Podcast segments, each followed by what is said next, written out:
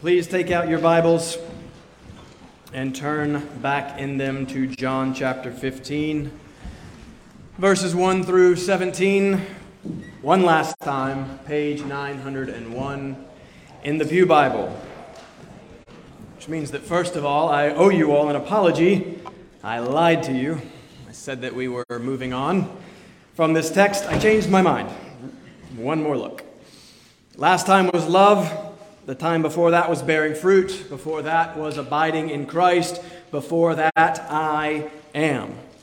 Jesus says, I am the vine, you abide in me and bear fruit, which is largely love for one another. I want to consider that one more time.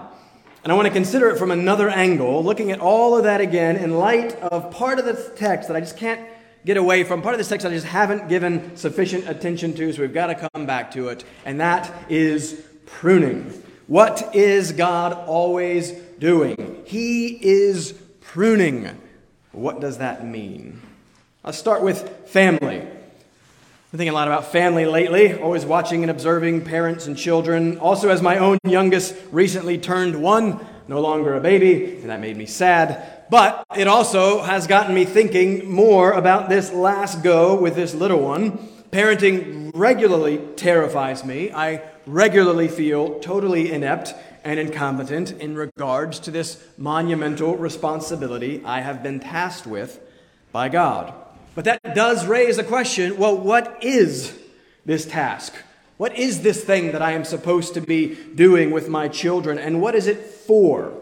Parents, why and how are you raising your children and to what end? How would you all answer this question? What is family for?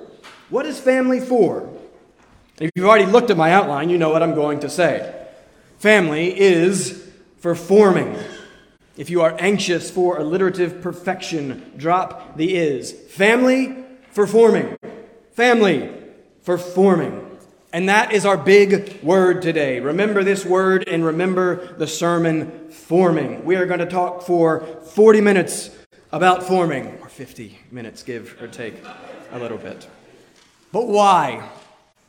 Why give such time and attention to this one idea, forming? Because I'm going to argue that God gives great time and attention to forming. And we should want to be about and up to what God is about and up to, and He is about and up to forming.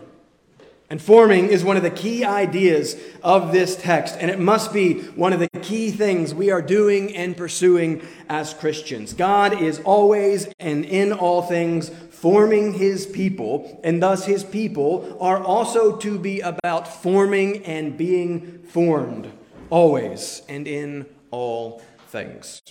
We, we know what this word is and what it means. To form is, is to shape or fashion or build, it's to mold something to be like, uh, to, to mold it into something else.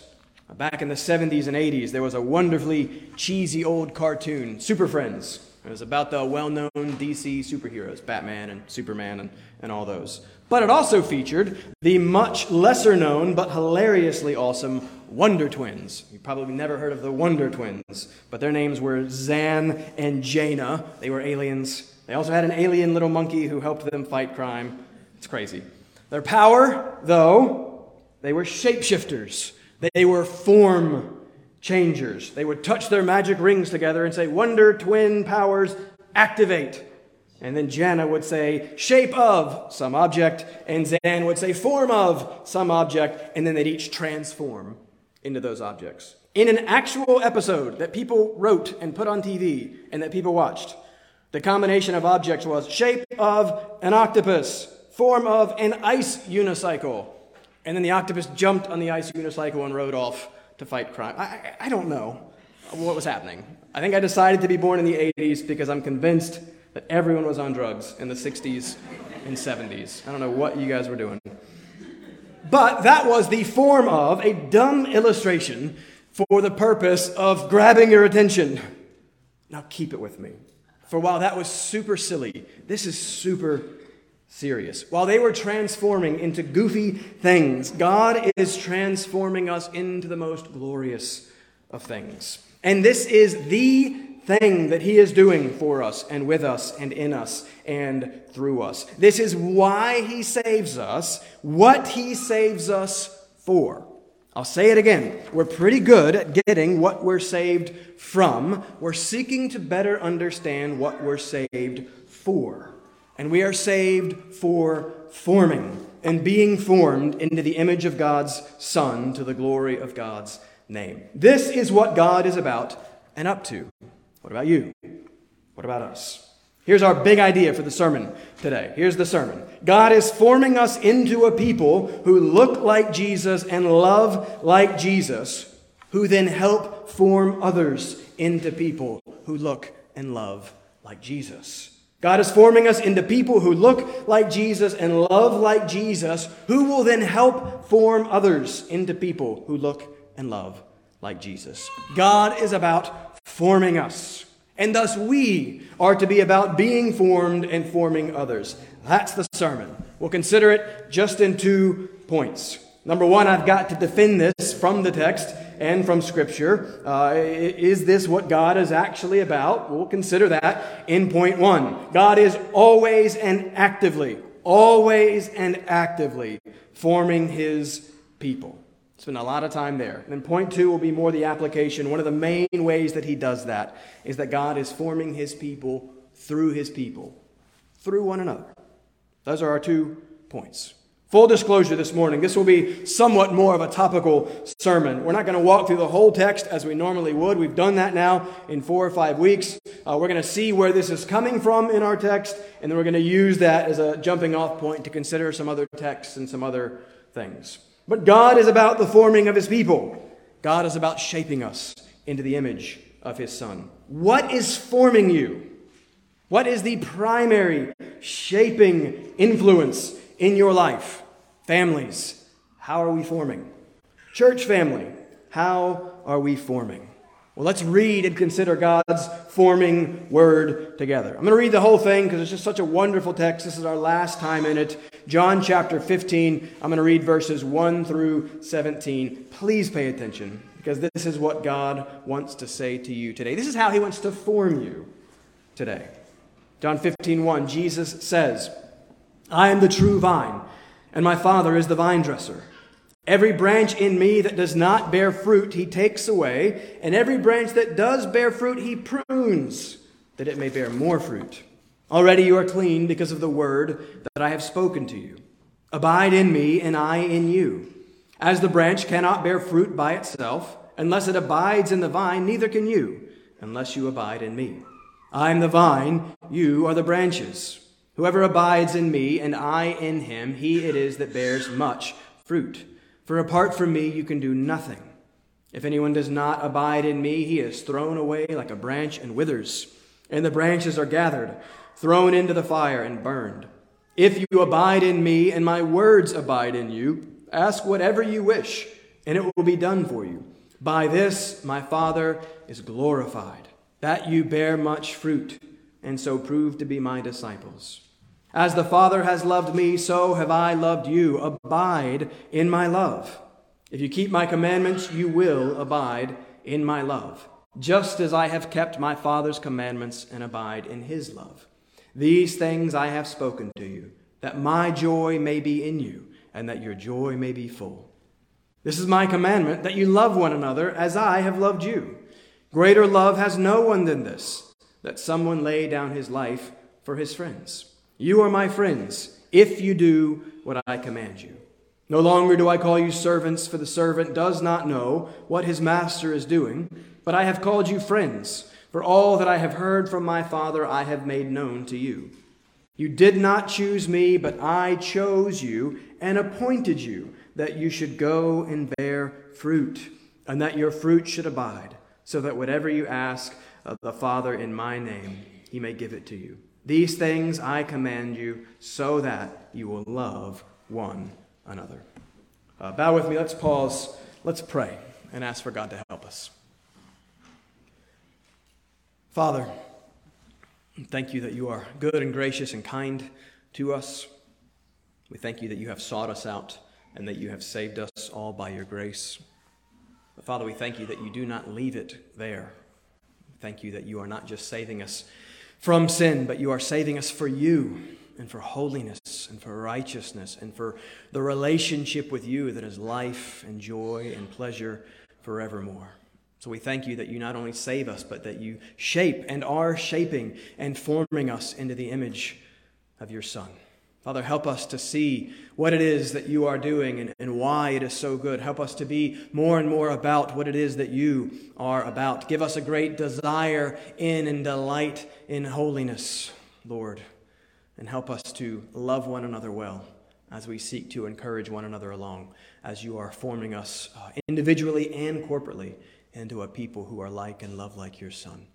Father, I believe in the Holy Spirit. I believe that you shape and form and work by your Spirit through your word. And so we ask that you would do that now in this time. In Jesus' name, amen. Point number one God is always and actively forming his people. Let me first make my case that that is what God is actually about and that it's found in our text. For the last time, sadly, we're considering this beautiful and brilliant metaphor of the vine and the branches. Look at verse 5. Jesus, preparing his disciples for his death and departure, is comforting them by teaching them. His last night with them, hours before the cross, and he continues to reveal himself to them because there's nothing they no, more need to know than who he is and what he is about to do. And there is nothing you more need to know than who Christ is and what he has already done. And so he tells them who he is in verse 5 I am the vine, you are the branches. I realize that I've mainly focused there these past four or five weeks. I have not yet focused enough on verse 1. Look at verse 1. This is what we are doing today. Look at 1. I am the true vine, and my Father is the vine dresser. I think that's the part we haven't paid due attention. That's our focus. We've given lots of attention to Christ as I am, Christ as God Himself, Christ as life, as we should. That's what the metaphor of the vine is communicating. The vine is life, Christ is life. A branch only lives as it is connected to the vine. We only live as we are connected to Christ. And the point of a vine is fruit.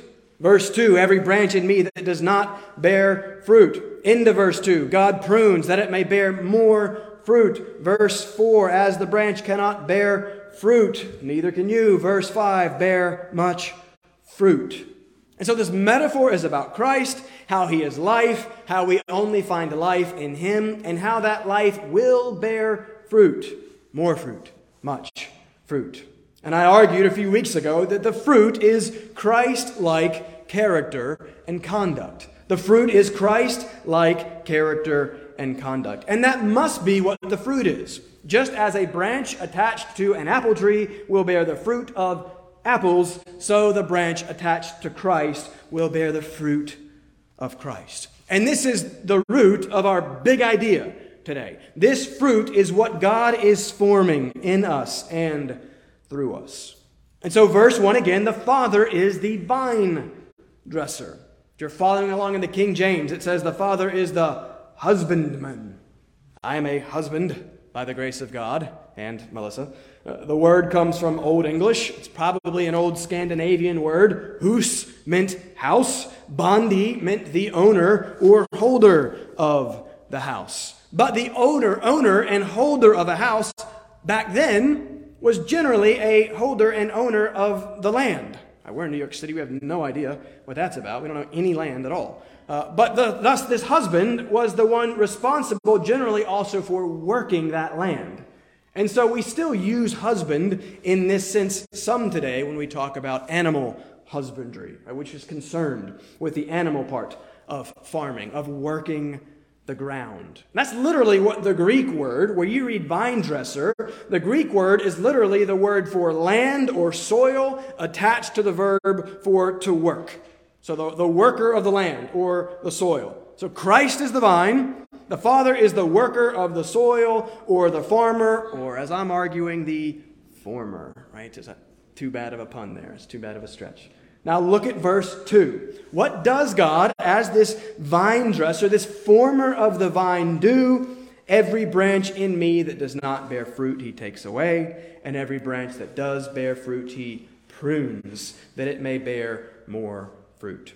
That's where this forming idea is coming from. Pruning is forming. Fruit is the goal. Fruit is what God is doing. That's why first part of the verse, no fruit, cut off, cast out. The idea that one can be attached to the Christ who is life, overwhelming, abundant life, and yet bear no fruit is utterly nonsensical and entirely in contradiction to the scriptures. So we should be looking at our lives. We should be examining the fruit of those lives. Is there life? Is there fruit? And remember that fruit is Christ like character and conduct, or just Christ likeness. God is making us like Christ, and He prunes us, He forms us to make us more like Christ. And this, I want to argue, is what God is always doing at all times, in all things, for and in and through his people. We've been asking the question what is God about? What is he up to? I asked, what is family for? And my answer to both questions is forming. God is about forming. But let's take that back one step further. Why is that what God is about and up to? Look down at verse 8. Here we go. If you can get this, if you can catch God's vision for this, it could be transforming. Look at verse 8. By this my Father, who is the vine dresser, by this my Father is glorified, that you bear much fruit, and so prove to be my disciples. Right, what is it ultimately that God is all about? What is He ultimately up to? And we know that the answer is glory. That's why God does anything and everything. Glory. That's why 1 Corinthians 10:31, whether you eat or drink or whatever you do. Paul takes the most mundane, daily, necessary activities, whatever you eat or drink or whatever else it is, do all to the glory of God. That's why the first and foundational question of the shorter catechism, the most well known catechism question ever, what is the chief end of man? man's chief end is to glorify God and enjoy Him forever. We are to do all to God's glory because God first does all to God's glory, and that is right and good because He is the all glorious creator of all, and He created it all for His glory, meaning for, for the display of His infinite transcendence and greatness and beauty. Isaiah 6 3 Holy, holy, holy is the Lord of hosts. The whole earth is full of his glory. Psalm 19:1 The heavens declare the glory of God. Why is the universe so absurdly big? Astronomers estimate that there's something like 200 billion trillion stars in the universe. I, I didn't even have the beginning of a comprehension of that number. Why so many stars? Why such a seemingly unnecessarily big universe? Well, Psalm 19:1 tells us that it's to tell us something about the God who spoke it into being. He's even bigger. All that glory in the heavens, the glory of 200 billion trillion beautiful, massive balls of gas that light up the sky, just a hint of his infinite glory. Why is there creation? Why is this beautiful sunny day? What is it there for? What's it meant to do? The whole of creation is there to scream his glory to us. Look at how big all of this is. Oh, he must be big. Look at how beautiful all of this is. Oh, he must be beautiful. Look at how good all of this is. Oh, he must be good. He made all of it to speak of himself and reveal him and testify to his own greatness and glory. And as God is the infinitely greatest and most glorious being, being, it is only right and good. It is necessary that all revolve around him and point back to him and honor and glorify him, displaying his greatness, making his name great. But of all that bigness and beauty, that sky, brilliant Carolina blue sky, right in the south, we used to say if God's not a Tar Heel, then why is the sky Carolina blue? Right? It's, it's just, come on. I couldn't resist. It's not even in my notes. But why is it so beautiful? Why, why 200 billion, of all those things, the beautiful sky, 200 billion trillion stars, uh, the, the intricacy of animals and, and Niagara and snow, just all these amazing things that reveal his glory. Where does God most reveal his glory? In you, in me, of all people. Well, we know Genesis 1, God speaks reality itself into life. He speaks light and there was. He spins the stars into existence, the land and the waters, teeming with the abundant variety of life. But the whole thing is building to a climax, and the climax is us, made in the very form of God. Genesis 1:26 and God said, "Let us make man in our image, after our likeness." So God created man in his own image, in the image of God he created him, male and female he created them. You see, an image is a representation, a resemblance, a figure that is like another figure or a form. Thus, the likeness, uh, which is also just comes from the verb, which means to resemble or to be like or to be in the form of. Let's get more intimate, more specific. How did God do this? Genesis 2 7. Then the Lord God formed the man of dust from the ground and breathed into his nostrils the breath of life. Image, likeness, form. That's what you are. And from the very beginning, this is what God has been all about. He made us, and He made us in some way like him, to resemble him. He formed and fashioned us to represent and resemble him, and in so doing, to reveal him, and in so doing, to glorify him. You were formed by God Himself in His very own image and likeness. This is what God is about and up to from the very beginning. The display of His glory through a people made by Him to be like Him, to be with Him, and so doing to glorify Him. And oh, by the way, since He's the God of life, full joy, and eternal pleasure, in doing so, uh, we get to enjoy Him forever. Right? His glory and our joy always go together. This is what you were made for, and this is good. This is what life is all about. And this is why the fall is so foolish. This is why our sin is both so silly and seditious.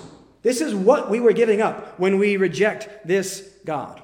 This is what we are sacrificing when we exchange the truth about God for a lie and worship and serve the creature, ourselves, rather than the Creator. This is why he is rightly angry and full of wrath at such sin, because it is a rejection of such good and grace and glory, and thus this is the chief and worst of injustices. Know that your sin separates you from this God of all glory. Know that you have offended him greatly in choosing self. My little, petty, stupid self, choosing that over Him and His glory, 200 billion trillion star creating glory. I choose this instead of that. That's sin. And that's how stupid it is. And know that such a sin deserves an eternity of suffering and hell. And know that this all glorious God is also so unimaginably full of goodness and grace that He has done something for us about that very stupid and wicked sin problem that we created. And that something is Christ, who, Hebrews 1 3, is the radiance of the glory of God and the exact imprint of His nature. Who, John 1, is the Word of God, who is with God and is God and who makes Him known. Who, Philippians 2 6, though He was in the form of God, did not count equality with God a thing to be grasped, but emptied himself by taking the form of a servant, being born in the likeness of men, and being found in human form, he humbled himself by becoming obedient to the point of death, even death on a cross. You see that God made us in his form.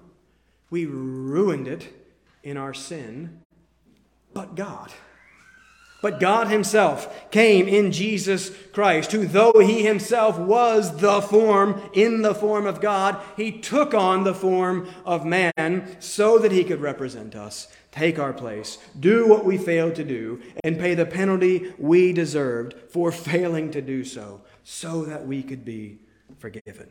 We were made in the form of God. We chose instead the form of sin. And so God Himself came and took on our form and our sin and the death that we deserved so that we could live. So He saved us from sin and death, and He saved us for forming. He saved us, we sinned, but He hasn't changed what He's about and what He is doing. And so now in Christ, He is reforming us. He is transforming us. He is still about making us like him for his glory and our good. Romans 8:29. For those whom he foreknew, he also predestined to be conformed into the image of his son. Galatians 4:19 Paul is in the anguish of childbirth for the Galatians until Christ is formed in you. This is what God is doing. He is forming Christ in you. This is what He is about in everything. He is making us like His Son, Jesus Christ, who, by the way, is the perfect person, perfect in holiness and happiness, perfect in love, joy, peace, patience, kindness, goodness, faithfulness, gentleness, and self control. That's what God is doing for you and in you. That's what you are saved for. Doesn't that sound amazing? I mean, does it honestly? Are you, are you excited about that? Longing for that, pursuing that, the holiness without which no one will see the Lord. Hebrews 12 14. Because that's what God is all about and is always doing. That's the pruning. But yes, we know that pruning is sometimes painful. More Hebrews 12, verse 7. It is for discipline that you have to endure.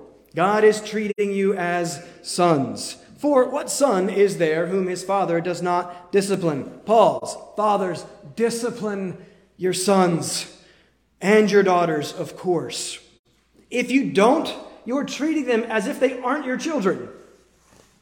Verse 10 God disciplines us for our good, that we may share in his holiness. 11. For the moment, all discipline seems painful rather than pleasant, but later it yields the peaceful fruit of righteousness to those who have been trained by it.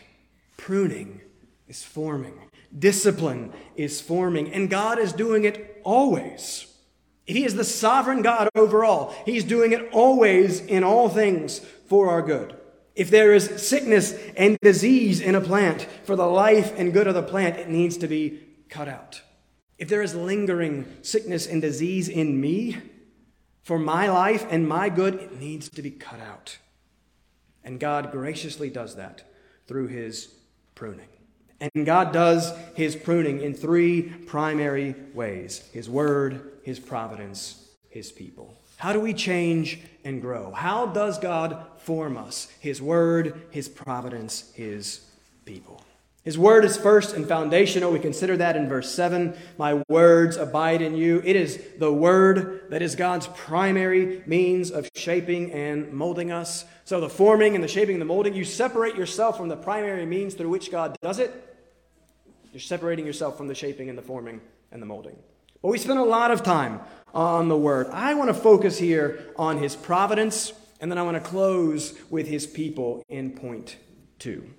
So, first, God forms and shapes through his providence. Did you pay attention to what you just sang, by the way?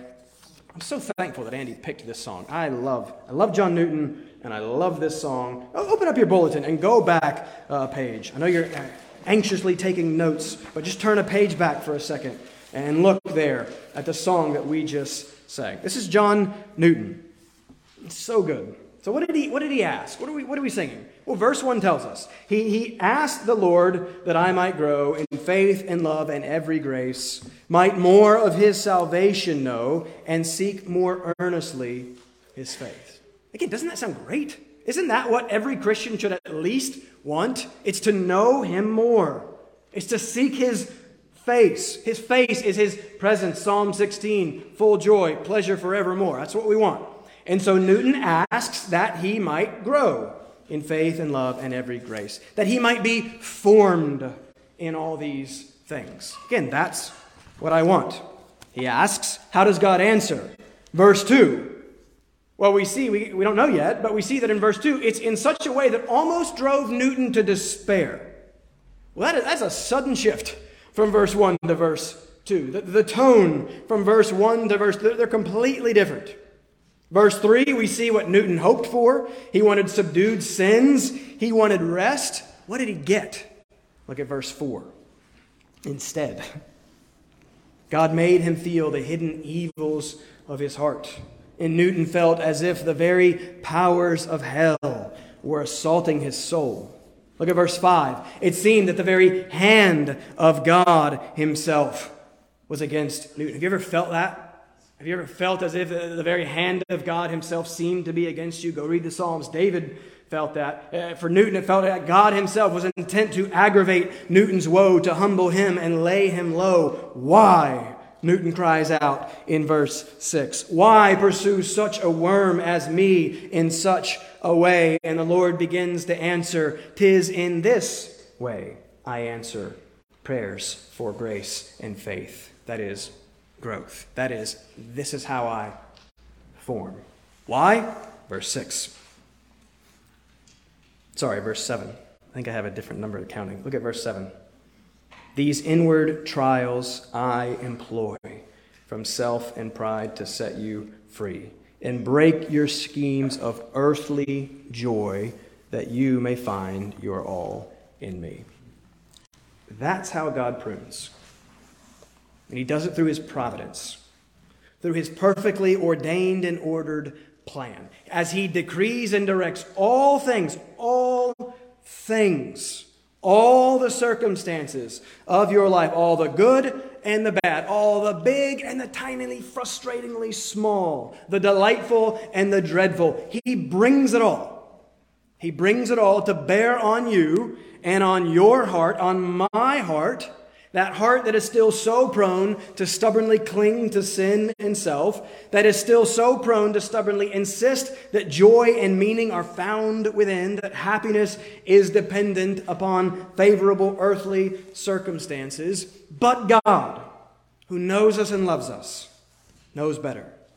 And since love seeks the good of the loved, God, like a skilled surgeon, brings to bear on us the knife of his providence, the difficulties of life, the difficulties of other people, onto our difficult hearts. And he does it to root out the stubborn selfishness and sin that remains and that continues to, to keep us from finding our all in him and thus the full joy and satisfaction and pleasure forevermore that is found in him. And so God prunes probingly piercingly, painfully, providentially, purposefully, but all of it lovingly as He brings about our ultimate and eternal good. This is what God is about.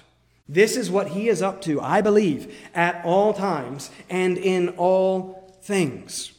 And so, your first and foundational application is simply to, to know and consider that and to fight to believe that.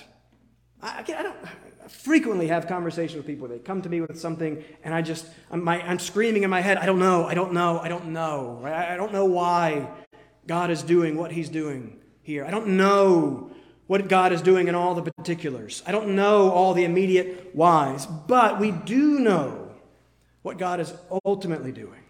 We do know the big why. And so, what if we began to read our circumstances, the difficulties of life, through this lens? Not just as some unmitigated tragedy, some devastation, some meaningless misery or purposeless pain, but as God's mysterious, sometimes painful, but always purposeful, loving providence, which He has promised He will work to bring about our ultimate and eternal good.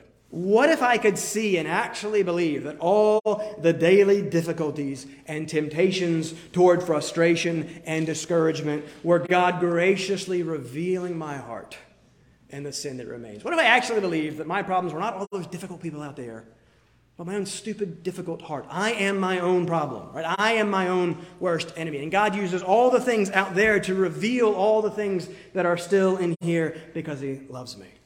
And he's patiently and persistently forming and molding me into the image of his perfect son. What if I believed he was doing that in everything? Wouldn't that change how I responded to those things? Humbly submit yourself to the pruning and forming of your sovereign, gracious Heavenly Father. Learn to lean on and trust in His providence. Heidelberg Catechism, question 27, is one of my favorites. What do you understand by the providence of God? The Almighty, everywhere present power of God, whereby, as it were by His own hand, He still upholds heaven and earth with all creatures, and so governs them that herbs and grass, rain and drought, fruitful and barren years, meat and drink, health and sickness, riches and poverty, indeed, all things come not by chance, but by his fatherly hand. All things, no things by chance, but all things by his fatherly hand. Nothing comes to you and at you by chance. Everything comes to you and at you by his fatherly pruning hand to fix and form you and to make you like Jesus Christ himself, who was full of joy and perfect in love. And that's what gets us to our second point. That, that love. Christ is love. We'll be much shorter here, but I want you to see again what this love is and then what we are called to if this is what God is doing. Point number two God is forming his people through his people.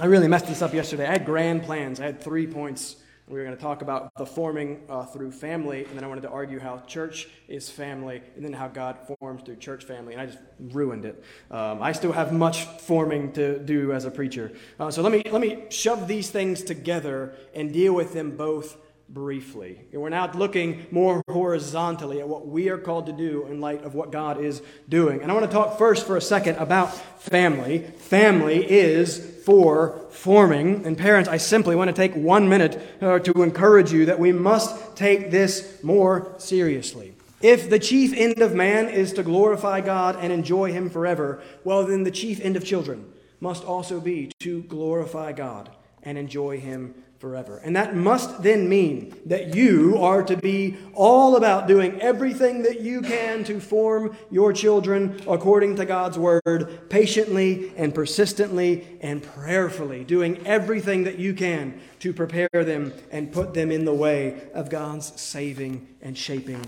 grace. Parents, how are you forming your children? How are you raising them? Ephesians 6 4 tells you Bring them up in the discipline and instruction of the Lord. That's parenting.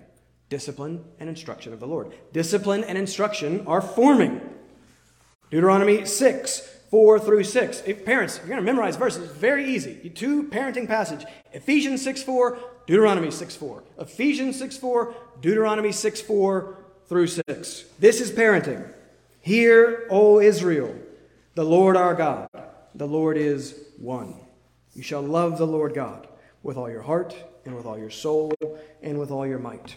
And these words that I command you today shall be on your heart. You shall teach them diligently to your children, and shall talk of them when you sit in your house, and when you walk by the way, and when you lie down, and when you rise. So Moses says there that God's words shall be on your heart, on and in, and thus forming the very core of who you are. And then you're to teach them diligently to your children, talking of them constantly, teaching them, talking of them. That's, that's forming. Parents, are you forming your children? Are you the primary forming influence in your children's lives? Or is it government schools? Or is it their own peers? Or is it screens? Please hear me. Screens shape. Screens are probably the primary forming force in our culture right now. Please protect your children from them. Please don't let them be shaped by screens. Please don't give them smartphones until they're something like 75. I don't know. Maybe 75 year olds can handle screens. Most of us are proving that we can't handle screens. Don't give them to your kids. And please don't give them social media until ever. Right? There is no more fatally forming and suicidally shaping influence than social media, especially on young people. Just go and Google it. Just read some of the reports and studies of what screens and social media are doing to young people, especially to teenage girls. Please protect them. Don't feed and form your children with poison. The point is, regardless of some of the particulars and some of the different ways we may all go about executing this, uh, the point is that something is going to form your children. Just like our big idea is that God is always and actively forming his people, so is something always and actively forming all people.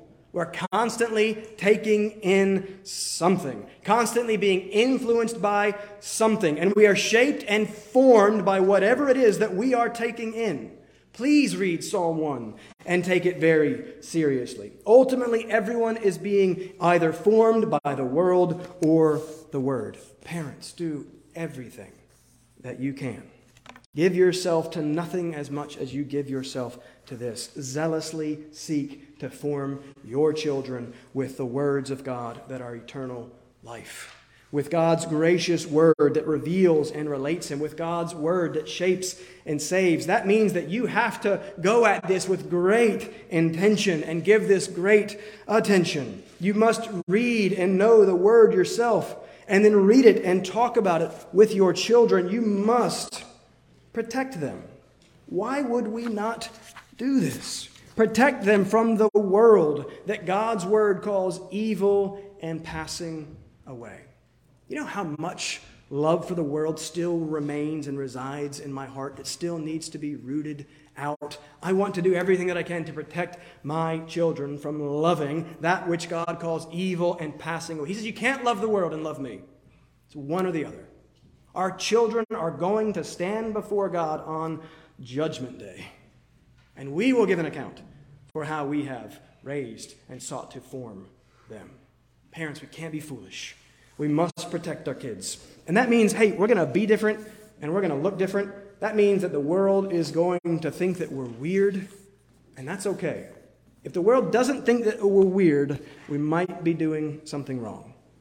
We have been entrusted with the forming of eternally precious and valuable souls. Don't give up that privilege. Don't give that forming over to some other force. It's so important. But it's not at all that complicated. Parenting is affection, instruction, and correction. That's it. It's, it's affection, it's instruction, and it's correction. Delight in your children, direct your children, discipline your children, all in the context of the Word of God and the gospel of God that is the power of God for the salvation of your children. Family is for forming. How are we forming our kids' families? And how are we forming our kids' church family? So you have a huge role to play in this. I don't want the primary influence of my kids to be, after myself and my parents, to be peers of theirs. I want it to be you guys.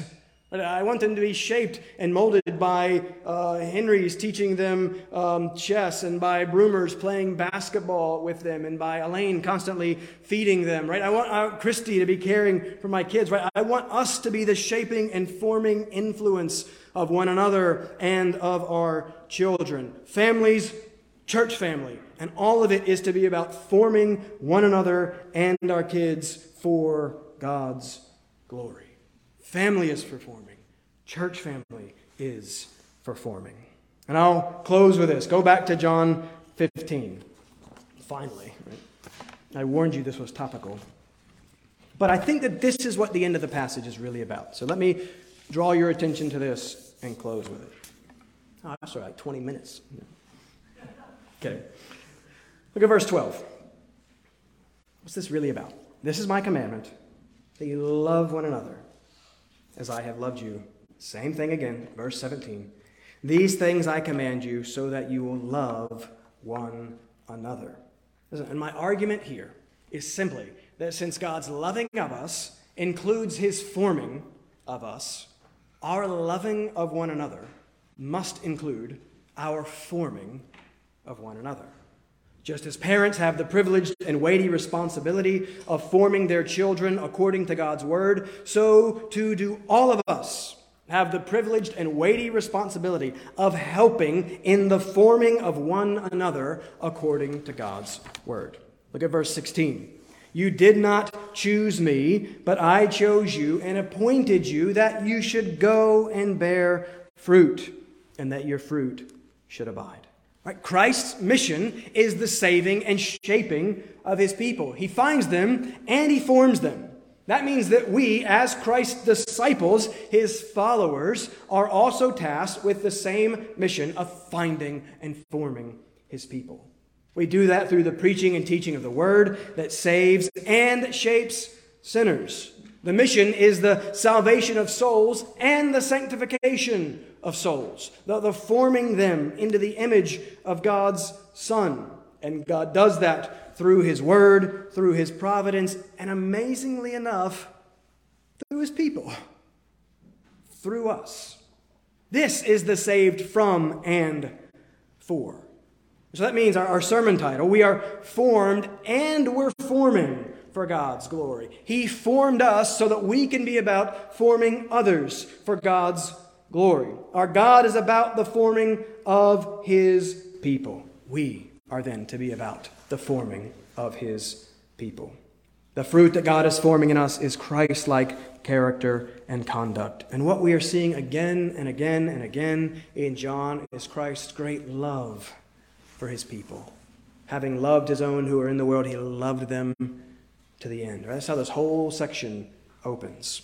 And he did that to the point of laying down his life for them because they could not live without his substitutionary death in their place. And since life is the highest good, life in and with God Himself, Christ was willing to do that which would bring about the highest good of those whom He loved, even at great cost to Himself.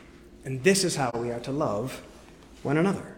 We are to intentionally seek the good of one another, as Christ has first done for us. I gave you the borrowed, stolen definition of discipleship a few weeks ago. It is the, the doing of intentional spiritual good to another. It's, it's, it's helping another to become more like Jesus. It's coming alongside and forming one another as God is forming us. And that requires time, that requires presence, that requires knowing one another, that requires praying for one another and with one another. Plug, passive aggressive, come to prayer. It requires actually caring about one another and then doing something. It's connecting, communicating, helping, reading, praying, playing. That's part of it too. Family that plays together stays together. Right? God forms his people through his people. Are you, are we about the thing uh, that God, uh, the God that we say that we love and follow, are we about what He is about? Are we actively and attentively looking for ways in which we can love one another and be a part of the best thing in the world? What if we got to be part of helping form someone into the image of Christ? Why would that not be our biggest and highest goal? I have all these stupid goals that don't matter. They don't matter. What if this was the goal? What if this is what we got excited about? Hey, I got to help that person become a little bit more like Jesus today, simply by being with them or encouraging them or directing them to God's word. Who are you loving like this? How can you start loving someone like this? It starts with presence and active intentionality. Reach out, talk to someone, try and get to know them, what about today? What if there's someone in this room you're like, I have no idea who that person is, and I think they're a member of this church? Um, Talk to them. Go meet them. Greet them. Ask uh, how you can pray with them. Spend some time with your church family. It's, it's supposed to be a family. We spend a lot of time together uh, as a family. I wouldn't have it any other way. We're supposed to spend a lot of time together. I'd be happy to spend some time with you at the ping pong table this, af- this afternoon. Just come join me. But no, come to prayer. I've been so blessed by getting to know many of you better simply by listening to you pray. I love listening to people pray and learning about them. Whatever it is, do something because of the infinite and eternal something God has done for you. God is forming us into a people who are like Jesus. Get excited about that. Eternity. Perfect. Rest, peace, joy with Him. And that means that He is forming us into a people who are to be all about finding and forming other people to be like Jesus. There's, there's no higher calling. Woodside, this is what our great and glorious God is about. My prayer is that this is what we would increasingly be about as well. Let's close um, and ask Him to help us do that. Let's pray. Father, we want to be about what you are about. Father, help us to see how good and gracious what you are doing for us. Father, forgive us for how quick we are to want to be saved from sins and, and spared from hell and the fear of hell, but so that we can go on and, and, and get on with the rest of our lives and do all the other things that everybody else is doing, that the world is doing, without the fear of this, this hell thing. Father, please forgive us. Open our eyes to who you are and how good and glorious and gracious you are. Help us to see what life is all about, and it's, and it's you, and it's knowing you, and it's being with you, and it's by your grace slowly becoming more and more like you. Father, why don't we get excited about the most exciting thing? You are making us perfect, you are preparing us for an eternal weight of glory to enjoy forever with you and with one another, with no more sin, no more tears, no more crying, no more pain. None of that. All passed away. Life perfected with you forever. Father, help us to be about what it is that you are about. We thank you that you are so patient and persistent in your forming of us. Oh, we're so thankful that you do not deal with us according to our sins. Father, may we more and more reflect who you are in those things as we relate to one another. Help us to be patient and lovingly persistent with one another. Father, help us to care about one another and care especially about the eternal spiritual good of one another. And continue to make Woodside Community Church into a family that loves one another well because we are growing in our knowledge and experience of your perfect love for us. Father, form us into the image of your Son. We thank you that you who uh, uh, you who begin this work, good work, is faithful and you will bring it to completion. So help us to trust and delight and follow you. In Jesus' name, amen.